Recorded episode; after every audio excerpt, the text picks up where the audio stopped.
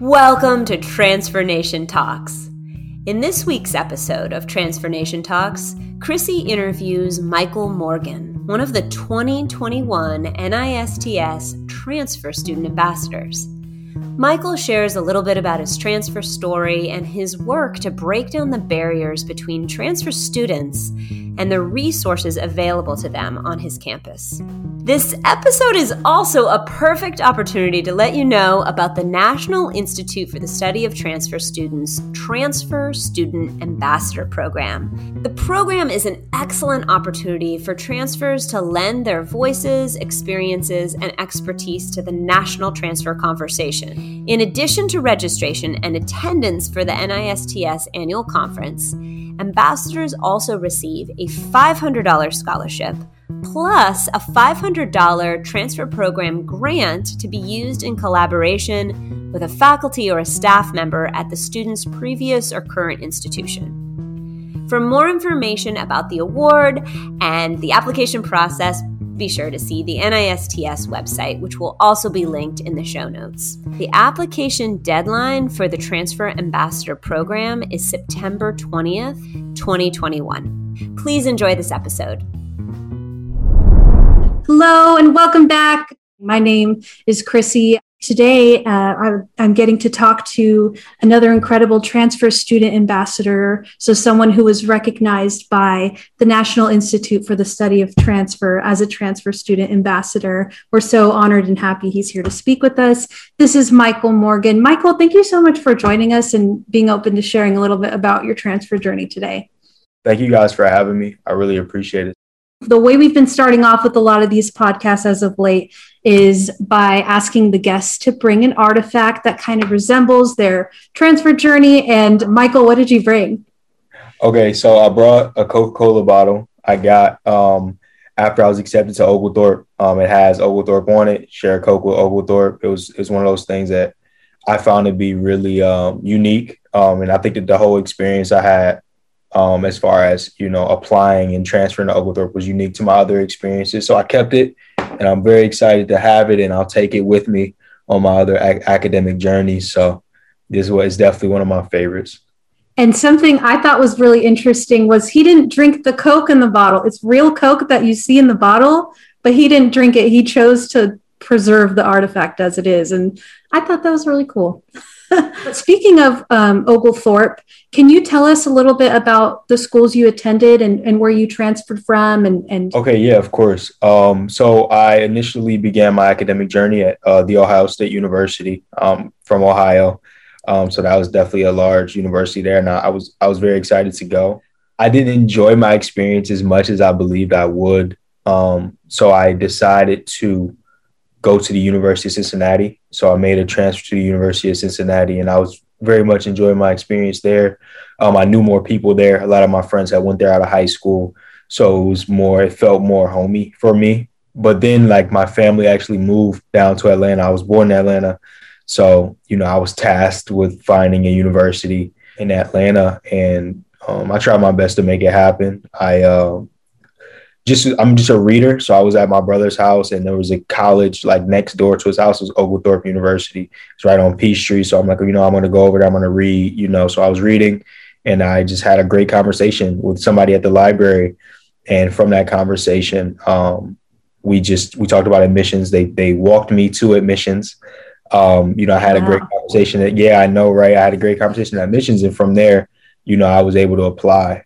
That's so cool. And I, I, I mean, you did your own research, like you said, you were reading about it, but I love that a big part of what made you choose to transfer was that one conversation you had in the library. That's really cool. It's just trial and error, man. Like it's okay to be wrong. You know, I think that that's a big thing. It's okay to have made a, a choice that may not be the best choice for you or may not have been the best choice with a certain amount of information mm-hmm. it's okay to look at yourself and go like i would like this right i would like something that maybe this university is not giving me either you can find a way to get it from the space that you're in or you can choose you know if you have the opportunity to maybe go to a different space where you believe you will get that so yes you do have to look at yourself in the mirror and go what do i need from an academic institution mm-hmm. but also it's okay that that if you did make a choice that maybe you thought you were getting something that you weren't, or however it works out in your case, it's okay to have made a, a decision that now you want to make a different decision, right? Yeah. It's okay. You know what I mean? So I, I definitely don't, you know, I think that that's a big, a big part of it. Yeah. Yeah. That, that's a really great point. When you were transferring and you were, you know, attending each of the schools that you mentioned, what were you, you know, involved in uh, while you were at those schools and, and what types of roles did you take on? Very early on, um, I've always just been mentoring. So I've always been into mentoring the youth um, and people that come from communities, you know, like much like the communities that I come from, because I know that to get to where I am today, I needed somebody to basically kind of hold my hand, right? I needed somebody to tell me, like, you need to be resilient here. You know, maybe this is a decision you need to make. You need to look into this. And what I've noticed is I've had the most, not only most success, but I've had the most opportunities in spaces where that was also done for me. At Oglethorpe, you know, we were able to charter a chapter to Collegiate 100. We were able to form a couple different organizations. I was personally able to bring a um, a transfer student honor society to campus. Wow. Yeah, but it, it was only because I was empowered by people who knew how to do those things, right? Who wanted to put me in a mm-hmm. position to succeed. So I, I would say that, you know, I've always been into mentoring but I think that being mentored is also extremely important. So if you can, you know, give back and also be willing to accept, you know, guidance and help from people that have been in the spaces that you want to be in or are in, you know, at the time, I think that, you know, being teachable is extremely important. So, mm. you know, a lot of the amazing things or, or, the great things that I hold my hat on and I think are great, um, I can attribute to other people's kindness you hit on so many good points michael. Um, i loved what you said. That's that's so cool. It's it's especially important as a transfer student because you're navigating you know uncharted territory and the, having mentorship and giving mentorship it's it's equally as important. That's really cool. And speaking kind of like of, of mentors in particular were there important people or programs um, or resources at any any of the schools that you attended that you felt like supported you specifically as a transfer student um, yeah i would say at oglethorpe uh, oglethorpe university i think that a lot of things opened up for me as far as the personal touch when it comes to college i think a lot of my other college experiences were because of the size of institutions and kind of where I was, um, mm-hmm. they weren't as hands on. Um, and, and that's okay because, you know, like, like you said, a lot of people may not need that. But I would say at, um, at Oglethorpe, I think that it happened from day one, right? You even talk about the conversations at the library, you know, from day one, people were empowering me to be in a good position. I think the first meeting I had with Cecil Rose, who was my academic advisor, he gave me the opportunity to send in my resume. He saw my resume and was like, "Oh, you you know, we're going to have a transfer student ambassador. I think you might be the person for the job. You know, I got the interview and, and then they put me in a good situation where that position allowed me to be very, very involved in everything that happened to academic success. So I got to meet a lot of people. I got to be very comfortable in spaces, you know, where maybe I wouldn't have been as comfortable. I got to also um, be a resource for other people, right? All the transfer students that I was able to meet with and, and be a resource for because I worked in academic success. I know the answers to the questions you might have. And I also have suggestions based upon the things you may be interested in. You know what I mean? So being able to be a resource so nobody is like, I don't know where to go. I don't know what to do. I don't know who to schedule a meeting with, right? I can connect you. I can connect you through email. I can walk you to where you need to be. I would say, yeah, I would say Cecil Rose. I would say like David Swillam was also somebody that I always leaned on because we were very much in a similar situation and we were very much building a lot of the things we were able to accomplish together. And mm-hmm. you know, blessed that he's, you know, he is where he is. He's in grad school and he's doing the things that he's doing. So we're very proud of him. And yeah, a lot of support and a lot of empowerment for sure.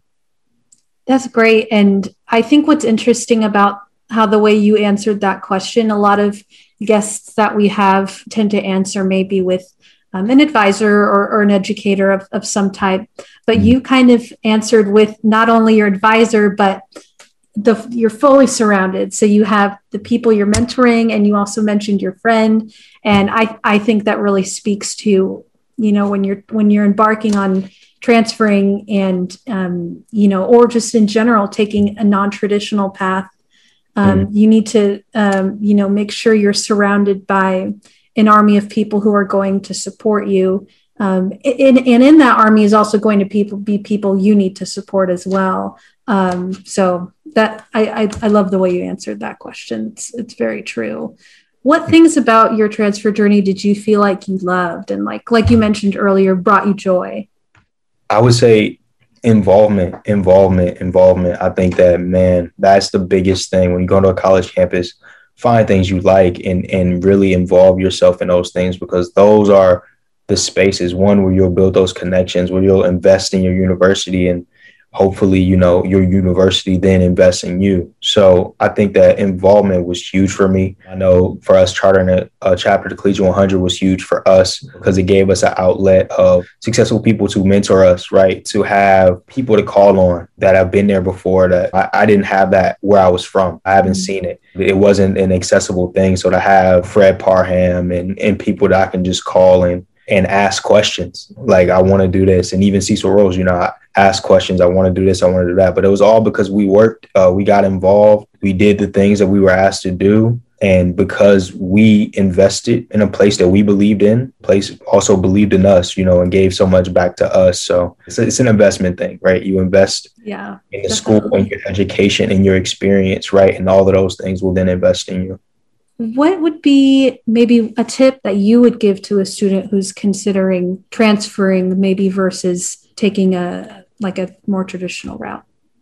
Plan the end, right? Plan the end. That's that's what I would say. Plan the end because you can't make a map if you don't know where you're going, right? You can't draw up a map to somewhere that you haven't identified.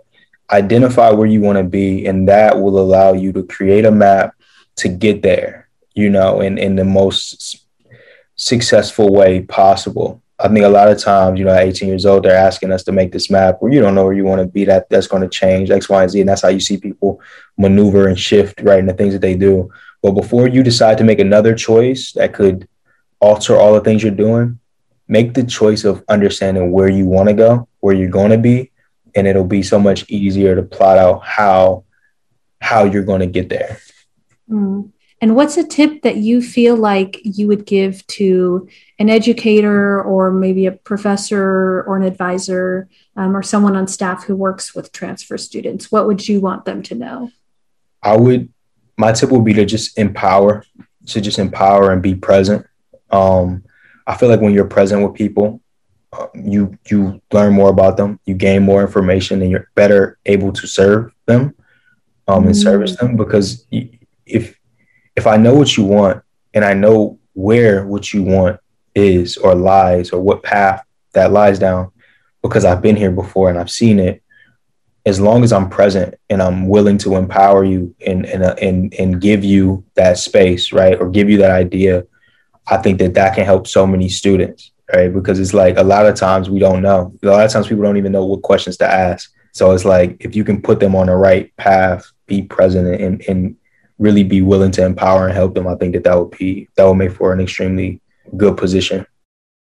Michael, as we wrap up, I did just kind of want to ask a little bit about, again, the National Institute for the Study of Transfer Students. And you were a transfer student ambassador this year, and that's so amazing. That's such an incredible honor. Could you share a little bit with us about what that experience was like for you and, and what you got out of it? It was amazing. It was an amazing experience. I wish we would have been able to travel um, to the actual conference, but you know that was uh, cut short due to COVID. But it was an amazing experience. Um, it, I think we go back to empowerment. I'm really big on empowerment, but we go back to empowerment where it's like you know, this shows that you matter, right? You go to this conference and it's all about the journey that people like you are having. It's all mm-hmm. about you know how can we improve the experience for transfer students, and even in being empowered enough to be able to talk to the leading experts, to be able to talk to you know all of the institutions and, and give you know your two cents or or or for your you know story to be valued in a way where someone can listen to you and go okay these are things that oh these are things that we can implement. Or for people to share the ideas that are working for them at, at, at a university and share that with other universities. So like everybody's transfer experience can be more enjoyable. I mean it can be successful. One thing we talked about at the conference and i know i brought up was like, you know, people don't go to college to get a degree. You know, people go to college because they have dreams. You know, no anybody can follow a degree audit. So if, like you're going to give somebody a degree audit when they get there and tell them like good luck, that's not necessarily the proper way to treat students in general. I think that people have dreams and, and, being able to help them get there is the point of going to college to get that information, to get a, a bit of guidance. That's what I think is super important. I thought it was a great experience.